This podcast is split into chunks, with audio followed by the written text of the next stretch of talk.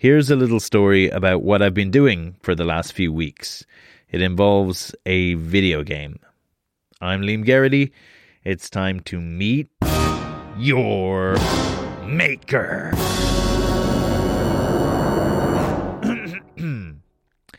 meet your maker.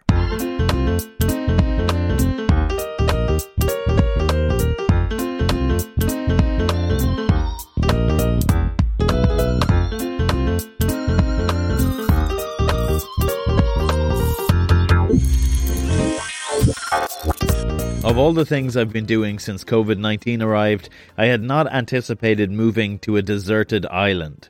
Around the time we were all debating whether the St. Patrick's Day parade should go ahead or not, my friend Craig was trying to convince me to buy a new Nintendo game.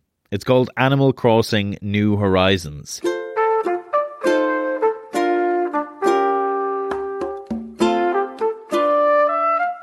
If you think the premise of moving to an island to start a community of anthropomorphic animals while you fish, collect bugs, and decorate your home sounds dull, then your thinking was the same as mine. It's not dull, it's relaxing, Craig texts. Listen to a podcast and rearrange some furniture. I did not realize it then, but Craig had just summed up what will be my main lockdown activity after I caved in and bought it. Not home DIY or baking, but listening to podcasts while rearranging some furniture in my little house on my little island in Animal Crossing. The game starts at an airport where you're invited to name your island. The tanuki, a Japanese raccoon dog, behind the reception desk informed me this is unchangeable later, so I spend an inordinate amount of time trying to come up with a name I won't regret later. This is probably why I don't have any tattoos.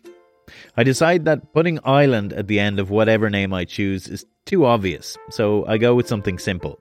Too ticky. And just like that, I'm on a small virtual plane, piloted by a dodo, out of Ireland, out of Europe, out of this pandemic.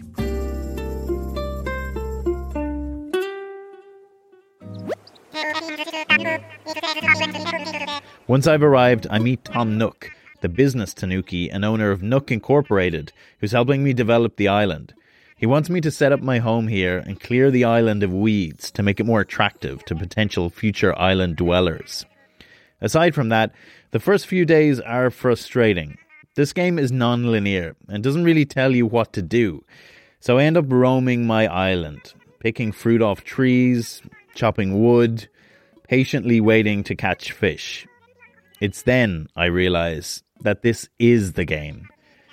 It's strangely compelling. Craig was right. This is a relax 'em up. It all plays out in real time too, so the weather changes and the sun sets depending on the time of day. Everything about it is soothing.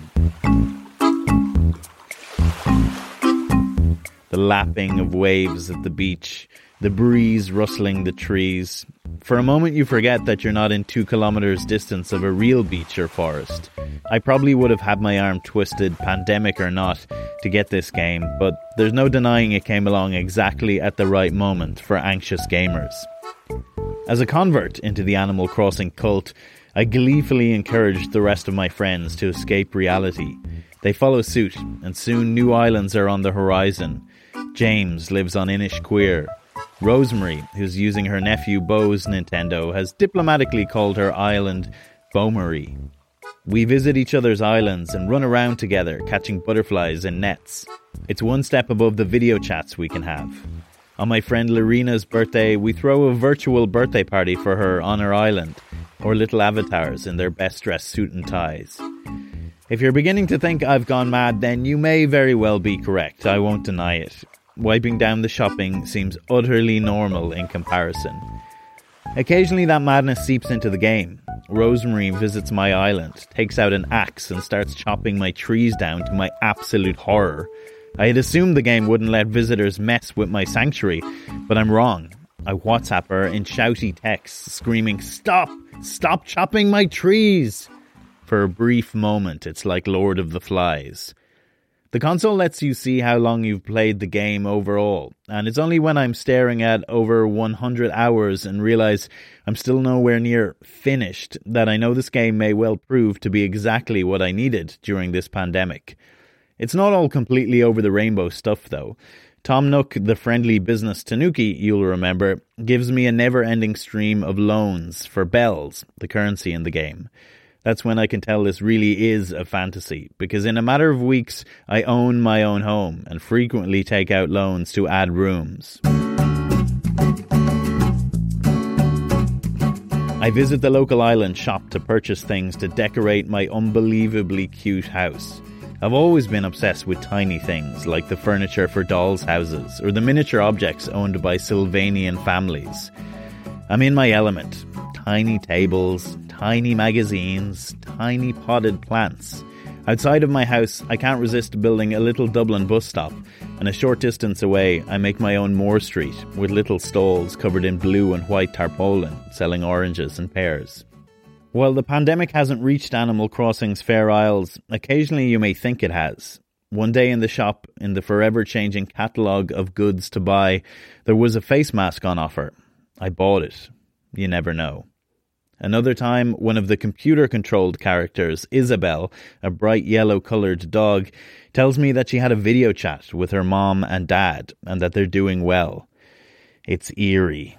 Soon, though, I'm back chopping a tree when I accidentally knock a wasp nest out of it and run manically around the island trying to evade their wrath. For a brief moment, that seems like the worst thing that could happen in that world, or this one.